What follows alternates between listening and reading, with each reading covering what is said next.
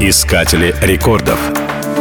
Многим знаком знаменитый красный мост Golden Gate в Сан-Франциско. Но немногие знают, что в этом же городе есть и другой, совсем не уступающий ему по красоте, даже превосходящий по ряду характеристик. Мост Бэй-Бридж был построен в 1936 году. Проходя через залив, он должен был соединить города Сан-Франциско и Окленд. И с тех пор по нему проходит ежедневное автомобильное движение. Мост разделен на две почти равные части — западную подвесную и восточную консольную. Обе его части двухъярусные, соответственно, движение происходит на разной высоте. Между двумя пролетами находится маленький остров Ерба-Буэна. Там вырыт тоннель шириной 23 метра. Строительство моста сопровождалось рядом трудностей и сложных инженерных задач. Так, Бэй-Бридж стал одним из самых дорогих мостов. А кроме того, он входит в список самых длинных в мире.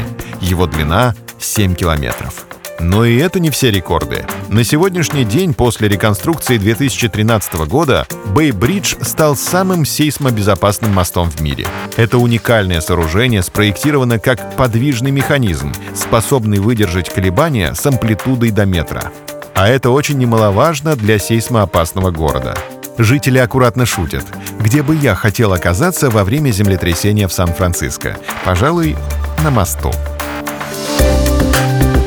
Искатели рекордов.